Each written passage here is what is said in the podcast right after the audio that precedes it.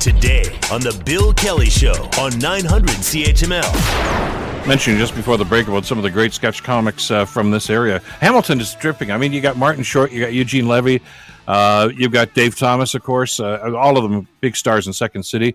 Uh, went to McMaster University. Ivan Reitman uh, and and uh, well, Rick Moranis, I, I, think he's from Toronto, but he went to Mac.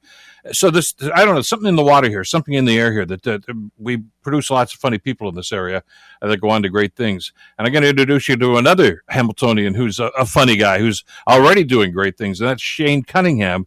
He is the co-creator and one of the actors, of course, in a, a fabulous new uh, show on Crave called uh, The Dessert. And uh, Shane joins us here in the program to talk a little bit about uh, where this whole thing came from and, and what they're doing. Shane, uh, great to have you on the show. Thank you so much for the time today. I know how busy you guys are. Thanks. Thanks so much for having me. It's uh, I I feel uh, amazed to be doing press at all for this show. It's so cool. well, uh, listen, you're a, you're a Hamilton guy, born and raised. You went to Mohawk College. Um, the first question you always ask somebody, I guess, and I'm sure you've heard this a million times. How did you start out in comedy? Uh, you started pretty much trying to be funny and being funny ever since you could talk, didn't you? Yeah, I think I always like I remember being in like grade 1 and just trying to make people laugh at all times when the teacher was talking I'd be whispering in my friend's ear trying to um, add little witticisms and stuff and then as I got older I realized that I'm quite a socially awkward person and I found I was always putting myself in unique and awkward uh, situations. So I found humor a great, a great way to acknowledge an awkward situation and kind of diffuse it a little bit. And then in high school, I was bullied a little bit. So uh, humor is a great way to diffuse bullying. So it's, it, I guess it stemmed from a defense mechanism and just a willingness to to want to be funny. And then uh, from there, I just tried to get into the industry any way I could. Well, how did that evolve? I mean, you know, that that's kind of witty, you know, remarks and and retorts and stuff like that. But you you evolved into sketch comedy. How did that happen? So my friend Mike Veerman, who's one of the co-creators, yeah, I noticed um, he was like me, not a great student, a very bright guy, but just not a great student. Barely made it out of high school, and he entered uh, Much Music VJ search. And how he got in, he made it into the top five, changed his life. He ended up getting a career job at Much Music, but he made this. Uh, his VJ Search submission video was essentially just an SNL digital short. And I was like, uh-huh. maybe that's my pathway to having a career because I was a terrible student, didn't even graduate high school. So I started entering contests in the same way and making these little skits uh, with the hope of getting someone, some producer in Canada's attention. And lo and behold, I ended up winning an MTV like VJ contest. And then I got hired at Much Music. And then from there, the rest is uh, history in terms of working in television and comedy.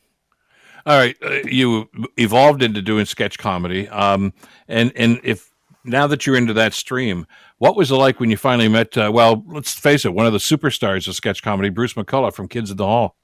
Oh my goodness! To say that that was surreal to say the least. And I, for some reason, I thought Bruce wasn't going to be very um, warm and nice. I thought he might play it a little cool, but he is the nicest guy yet. I still cannot be normal around him. I just respect him too much. So they they always say don't meet your heroes but i've kind of switched it that my hero shouldn't meet me because i simply cannot relax around him.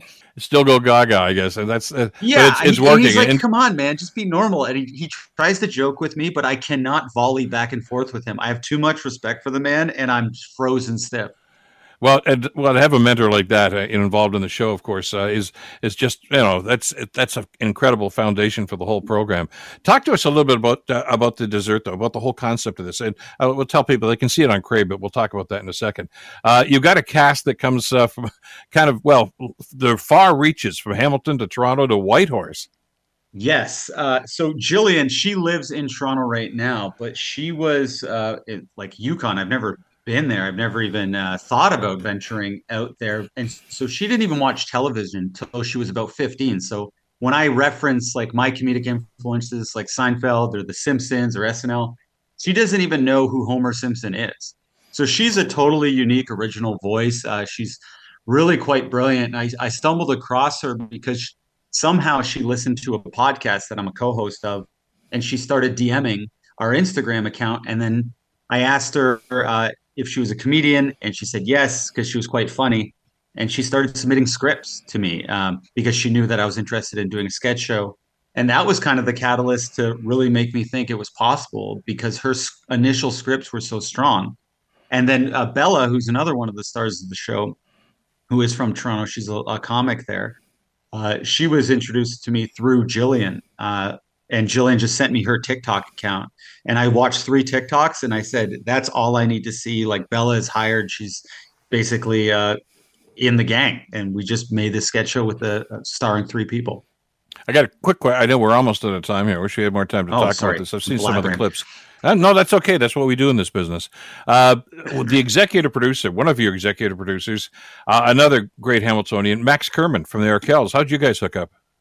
He was, there was a period about 10 years ago where he was just always around my friend group. And I wasn't really an Arkells fan at the time. So because of that, I was able to be normal around him and actually befriend him and not be in awe of him. And then when it came time to do this, we wanted to ask Max not only to be the executive producer and, and guide us and give us his opinion, but to do the music for the show. He did of eight course. original songs on this show, including the theme song. And I I hate to say it, but I think some of the songs are better than Arkell songs, and I, I am a, an Arkells fan now. Well, listen, I direct people. It's it's on Crave original, and you can check it out there. It's streaming right now on Crave. Uh, I've seen a few of the clips from it. I'm going to check it out in, in greater detail this week. It's it's it's funny stuff and well written, and uh, we wish you all the best in this. It was a pleasure having you on the program today, Shane, and continue good luck. Thanks so much. I really appreciate it. Uh, Shane, of course, uh, Shane Cunningham and the co-creator and one of the actors, by the way, in a show called The Dessert, and you can see that on Crave. And that's as he just mentioned, with the music by Max Kerman from the Arkells. The Bill Kelly Show, weekdays from nine to noon on 900 CHML.